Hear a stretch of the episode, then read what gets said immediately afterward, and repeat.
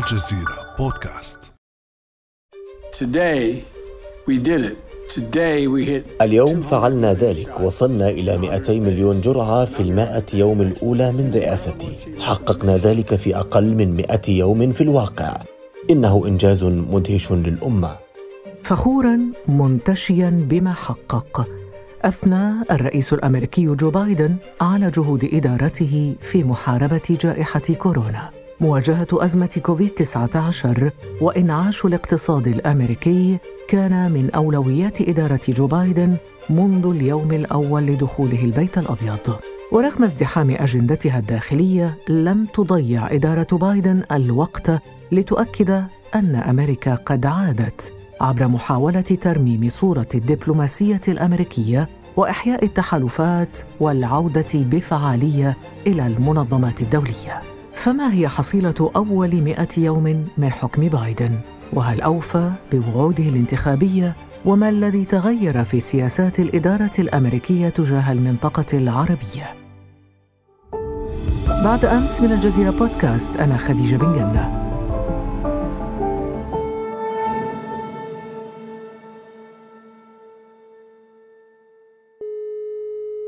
ينضم إلينا في حلقة اليوم الكاتب والمحلل السياسي الأستاذ محمد المنشاوي. صباح الخير أستاذ محمد. صباح الخير. أستاذ محمد المنشاوي دعنا نفهم في البداية كيف بدأ الاهتمام بالمئة يوم الأولى لرؤساء الولايات المتحدة وما أهمية ذلك؟ أعتقد البداية كانت في عهد الرئيس فرانكلين روزفلت وصل الحكم بعد أزمة الكساد العظيم في أوائل الثلاثينات من القرن الماضي. وكان هناك قرارات هامة جدا بعدما فقد ملايين الأمريكيين أعمالهم وثرواتهم. فاتخذ عدة قرارات تنفيذية رئاسية هامة في أوائل أيام حكمه. وكان لها تأثير كبير جدا في بداية انعاش الاقتصاد الأمريكي وفي نفس الوقت كان هناك توترات في أوروبا أدت إلى حرب عالمية ثانية بعد سنوات قليلة. ومن هنا بدأ المحللون الأمريكيون يقيمون أداء الرئيس الأمريكي. كل رئيس أمريكي منذ روزفلت وحتى الآن في أول 100 يوم كدليل وكإشارة يرسل منها اتجاه الرئيس في معظم القضايا السياسية التي تواجهه وتواجه البلاد في سنوات حكمه الأربعة. والمئة يوم الأولى ليست دليلا على اتجاه الرئيس للنجاح أو الفشل. في المئة يوم الأولى للرئيس السابق جون كينيدي في أوائل الستينات من القرن الماضي كان هناك تراجع كبير جدا في أداء الرئيس لكنه نجح نجاح ساحق في بقية فترة رئاسته إلى أن تم اغتياله على العكس من الرئيس جيمي كارتر بدأ بداية جيدة جدا في المئة يوم الأولى وتوقع الجميع النجاح الساحق له لكنه كان رئيسا ضعيفا وفشل في مجالات عدة وخسر الرئاسة في الانتخابات الأولى له عام 80 فأول 100 يوم أصبح عرفا أمريكيا خاصة مع انتشار التلفزيونات والإنترنت لاحقا والتكنولوجيا أصبحت في كل مكان. فأصبح هناك دراسات كثيرة جدا تقيم أداء الرئيس في أول 100 يوم وحتى أول يوم في الرئاسة كيوم مهم جدا محدد لسياسات الرئيس والإدارة الجديدة فيما تتجه إليه أمريكا. إذا أصبح عرفا سياسيا أمريكيا. بناء على هذا العرف وتقييما لأداء الرئيس جو بايدن خلال أيام المئة الأولى لحكمه ما الذي تحقق برأيك؟ لنبدأ بالمستوى الداخلي بداية في اليوم الأول من حكم الرئيس بايدن 20 يناير الماضي كان هناك ثلاث قضايا هامة جدا شغلت الرئيس بايدن منذ حملته الانتخابية وقام بالفعل فيهم باتخاذ قرارات هامة جدا ومغايرة تماما لما كان عليه الحال في عهد الرئيس السابق دونالد ترامب. القضية الأولى هي عودة بلاده إلى اتفاقية باريس للمناخ. هذا كان في الساعات الأولى من دخوله البيت الأبيض ورأينا استضافته وتنظيمه لقمة المناخ الأولى التي جمعت 40 دولة هامة برئاسة الولايات المتحدة.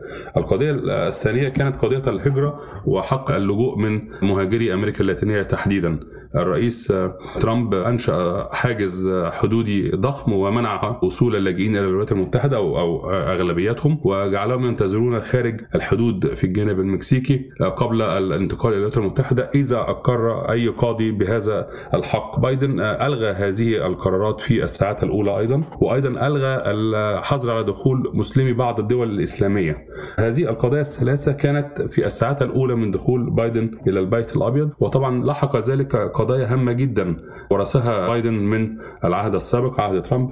أهمها طبعا قضية نتائج كوفيد وتلقيح الأمريكيين. أيضا من القضايا الهامة التي يركز عليها الرئيس بايدن وفريقه هو التحفيز الاقتصادي. طبعا هناك أزمة اقتصادية وارتفاع كبير في أرقام البطالة في الولايات المتحدة بسبب انتشار فيروس كوفيد والإغلاق الذي استمر لأكثر من عام. وهناك حزمة مساعدات وصلت إلى 1.9 تريليون دولار أمريكي. أشرف عليها الرئيس بايدن وساعد بها الأمريكيين. تلقى كل أمريكي 1400 دولار إذا كان دخله أقل من 80 ألف دولار سنويا. وأعتقد أن هناك أيضا تصوره للبنية التحتية الأمريكية. ويراها قديمة خاصة فيما يتعلق بالنقل والاتصالات والتكنولوجيا وتوفرها لجميع الأمريكيين. وهذه خطوة طموحة ميزانيتها لا تقل عن تريليوني دولار رقم ضخم جدا بالمعايير الأمريكية. وطبعا بايدن جاء أيضا بعد أزمة اقتحام للكونغرس يوم السادس من يناير فكان هناك أيضا شبح العنصرية الجديدة الأمريكية البيضاء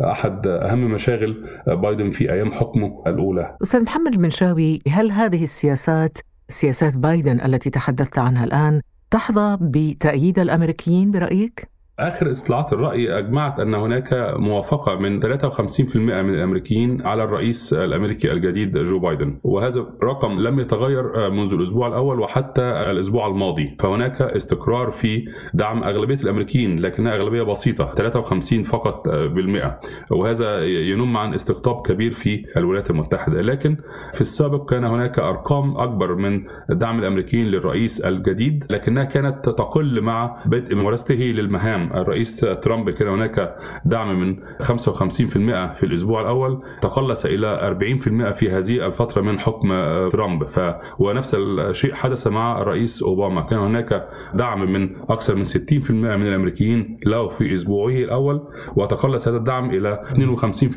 52% بقرب حلول ال 100 يوم الأولى. لكن بايدن هناك استقرار على دعم له عند رقم 53% لكن أيضا هذا يعبر عن استقطاب حاد جدا في رؤى الأمريكيين تجاه الإدارة الديمقراطية. لم يحدث أي تغيير في الديمقراطيين أو الجمهوريين تجاه الرئيس بايدن حتى الآن.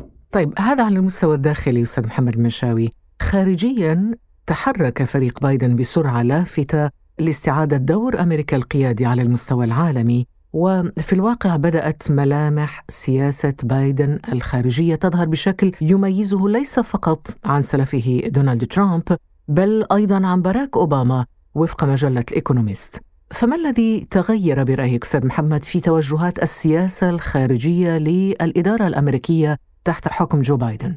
لا أعتقد أن هناك تغيير كبير في مجالات السياسة الخارجية تحت حكم بايدن، التغيير الكبير كان في السياسات الأمريكية تحت حكم الرئيس السابق له دونالد ترامب، فهو جاء بعد رئيس مختلف جاء من خارج أروقة السياسة التقليدية الأمريكية واتخذ سياسات راديكالية بالمعايير الأمريكية والعالمية تجاه قضايا مختلفة حول العالم، سحب بلاده من اتفاقية باريس للمناخ رغم أنها كانت أحد رواد هذه الاتفاقية وانسحب من الاتفاق النووي وصعد بشدة الصراع مع الصين وتمتع بعلاقة طيبة مع روسيا ورئيسها فلاديمير بوتين. هذه المواقف الترامبية كانت هي خروج عن النص التقليدي الأمريكي في مجال إدارة السياسة الخارجية. اليوم بايدن أتى بفريق أوبامي كل أنصار أو كل أعضاء إدارته خدموا بصورة أو أخرى في الإدارة السابقة الرئيس أوباما لكن طبعا هذا عالم ما بعد ترامب وأعتقد أن ما زلنا في الأيام الأولى أو ال يوم الأولى وملامح هذا التوجه الأمريكي العالمي تبدو واضحة هو ليس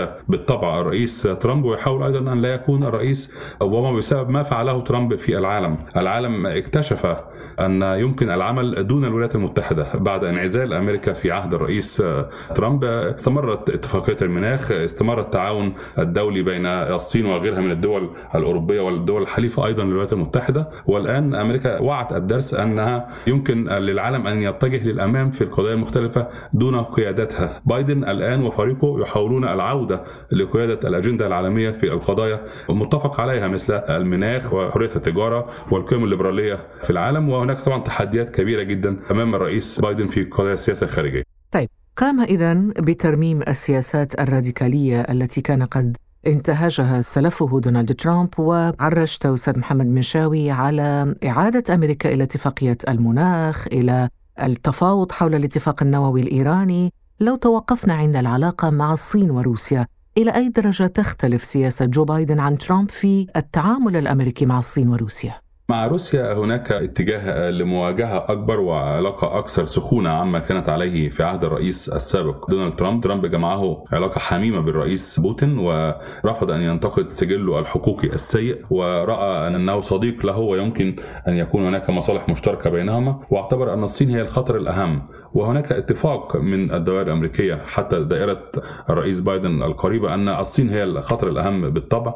روسيا أصبحت بمعايير التقدم الانساني دولة ليست من الفئة الأولى ولا تمثل تهديد للولايات المتحدة إلا فيما يتعلق بالسلاح النووي وأعتقد أن هذا أصبحت رؤية قديمة. لكن الصين صاعدة بقوة الصاروخ طبعا يدعمها في ذلك عدد سكانها الكبير وانتقالها من دولة متوسطة القوة في المجال الاقتصادي والتكنولوجي والعسكري إلى دولة دولة تحاول اللحاق بالولايات المتحدة وتتخطاها إن أرادت. أعتقد أن هناك إجماع واتفاق بين الرئيس بايدن مع الرئيس السابق ترامب على ضرورة مواجهة الصين وطبعا هو يفترض أن هناك مجالات يمكن التعاون معها مع النظام الصيني مثل مواجهة المناخ وقضايا التجارة العالمية وهناك قضايا يمكن الخلاف والتفاوض حولها مثل قضايا حقوق الإنسان وحق الملاحة في بحر الصين الجنوبي وجيران الصين والأقليات المسلمة في أقصى غرب الصين. فهو يفترض أن هناك أجندة يمكن من الاختيار. هنا نتعاون وهنا نختلف. مع الصين أستاذ محمد المشاوي ماذا عن استراتيجية إدارة بايدن تجاه المنطقة العربية؟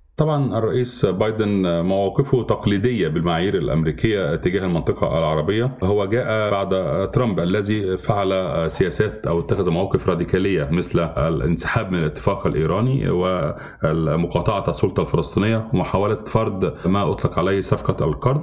وبالطبع دعم الرئيس السابق ترامب المملكة السعودية ودول التحالف العربي في حربهم في اليمن. بايدن جاء ويتفاوض الآن مع إيران على العودة للاتفاق النووي و تعهد بوقف الدعم الأمريكي للهجمات العسكرية في اليمن وأن يقتصر التعاون على المجالات الدفاعية وأيضا انفتح بسيطا على السلطة الفلسطينية. وقرر طبعا قرار مهم جدا وهو الانسحاب من أفغانستان. لكن هناك عدم اهتمام كبير بملفات القضايا المنطقة العربية باستثناء إيران. مثلا سوريا وليبيا والعلاقة مع الأكراد والعلاقة مع مصر. كل هذه أصبحت ملفات ثانوية لم يتصل بايدن على سبيل المثال حتى اليوم مع الرئيس المصري وهذا يسبب إحباط في القاهرة. وأعتقد أن البوصلة الأمريكية تتجه شرقا إلى آسيا وإلى الصين تحديدا ولا يوجد اهتمام رئاسي بالشرق الأوسط كما عاهدنا من الرؤساء الأمريكيين السابقين. بالطبع في مسؤولين وإدارات في الخارجية وفي الاستخبارات تتعامل مع المنطقة العربية، هناك مسؤول عن ملف مصر ومسؤول عن ملف ليبيا، هؤلاء يعملون لأنها هناك مؤسسية في هذه القضايا لكن البيت الأبيض لا يكترث كثيرا بهذه القضايا ويكترث بالقضايا الأكبر مثل مواجهه الصين وروسيا والعودة للاتفاق النووي مع إيران. ولكن كان هناك عملية عسكرية في عهد بايدن كانت أول عملية عسكرية في سوريا. نعم كانت محدودة ورد فعل على هجوم على قواعد أو قواعد في العراق فيها عسكريين أمريكيين. وأيضا كانت تدشين للتفاوض مع إيران أن بايدن لن يتساهل مع إيران كما تتوقع القيادة الإيرانية. وحتى اليوم هناك مفاوضات ماراثونية ولم يتم الاتفاق ولم يتم العودة الآن إلى الاتفاق النووي كما كان يتوقع الكثيرون في واشنطن. وأراد أن يظهر بايدن أنه صقر وليس مهاد لإيران من أجل أن يعود اليها إلى الاتفاق لاحقا ولا يتم إلقاء اللوم أو اتهامه إنه تهاون أمام هجمات تشنها ميليشيات مواليه لإيران في العراق. طيب هذا يقودنا أستاذ محمد مشاوي للحديث عن أخطاء جو بايدن. وفق تقييمك أنت ما هي الأخطاء التي يكون الرئيس الأمريكي جو بايدن قد وقع فيها خلال أول 100 يوم من حكمه؟ الخطأ الرئيسي أن الرئيس بايدن على عكس الرؤساء الديمقراطيين السابقين لم يضم أي جمهوري لإدارته أو مجلس الوزراء الأمريكي. ليس هناك أي مسؤول أمريكي رفيع على مستوى وزاري أو أقل من وزاري في وهذا ما فعله أيضا قبله الديمقراطي أوباما. بالطبع اوباما استعان بتشاك هيجل وهو سيناتور جمهوري كوزير للدفاع واستعان بوزيرين آخرين في الداخل الأمريكي لمجلس ادارته وحاول أن يتواصل مع الجمهوريين. حتى الآن الرئيس بايدن لم يستعين بأي جمهوري ومعظم القرارات التي اتخذها قرارات رئاسية ولم يتفق الكونجرس على أي قضية مع الجمهوريين إلا ال hate crime الخطاب التحريض على الآسيويين الأمريكيين. فيما عدا ذلك هناك استقطاب حاد لم يحاول الرئيس بايدن التوصل وردم الهوه مع الجمهوريين. وهناك هناك أيضا عدم إعطاء أو ذكر أي شيء جيد عن سلوك إدارة الرئيس السابق ترامب في التوصل للقاحات الأمريكية ويعطي نفسه الفضل في النجاح. هو نجح في التوزيع لكن الإدارة السابقة هي التي دفعت بقوة وبسرعة للتوصل إلى إنتاج هذه اللقاحات وهذا حدث في عهد الرئيس السابق ترامب. هذا على المستوى الداخلي خارجيا؟ خارجيا بالطبع موضوع أفغانستان يمثل علامة استفهام كبيرة. أعتقد أنه اضطر للإعلان الانسحاب لأن هذا هو الاتفاق الذي توصل إليه الرئيس السابق مع جماعة طالبان ولم يكن هناك مفر من الانسحاب وإن سبب ذلك هجوما كبيرا عليه ويروه غير مسؤول. لكنه أيضا يؤمن أن الحروب لا يمكن أن تستمر بلا نهاية. هل تعتبر اذا الانسحاب من أفغانستان خطا؟ على المستوى الشخصي أعتبره نجاح أن هناك وجود أمريكي لأكثر من 20 عاما دون وصفة للنجاح أو الانتصار، أعتقد أن الرئيس بايدن أدرك ذلك وضغط عليه بصورة غير مباشرة سلوك الرئيس ترامب عندما قال أنه يجب إنهاء الحروب التي لا تنتهي في الشرق الأوسط واضطر بايدن للإعلان عن انسحاب كل القوات بحلول 11 سبتمبر المقبل وهذا سبب غضبا عليه كبير هنا في واشنطن من الجمهوريين ومن الديمقراطيين أيضا. هم يرون أن هناك إعطاء شرعية كبيرة لحركة طالبان وأن الحكم سيسقط في أفغانستان لصالح هذه الحركة الراديكالية بالمعايير الأمريكية في المستقبل القريب فيرونها خطأ كبير جدا. أكيد أستاذ محمد مشاوي ما زال هناك تحديات كبيرة تنتظر الرئيس الأمريكي الحالي جو بايدن هل تتوقع أن يكون هناك تأييد أمريكي لسياساته حتى بعد المئة يوم هذه؟ هناك كما ذكرت استقطاب حاد لكن هناك غضب متصاعد حتى بين الديمقراطيين على فشله في إدارة ملف الهجرة. هناك آلاف الأطفال الذين يعبرون الحدود يوميا في الجنوب الأمريكي دون حل وأعتقد أن هذه هي الأزمة الأكبر في ملفات بايدن الداخلية التي لم يتم إنجازها في هذه المائة يوم الأولى. شكرا جزيلا لك الكاتب والمحلل السياسي محمد المنشاوي من واشنطن. وشكرا لكم أيضا. كان هذا بعد أمس.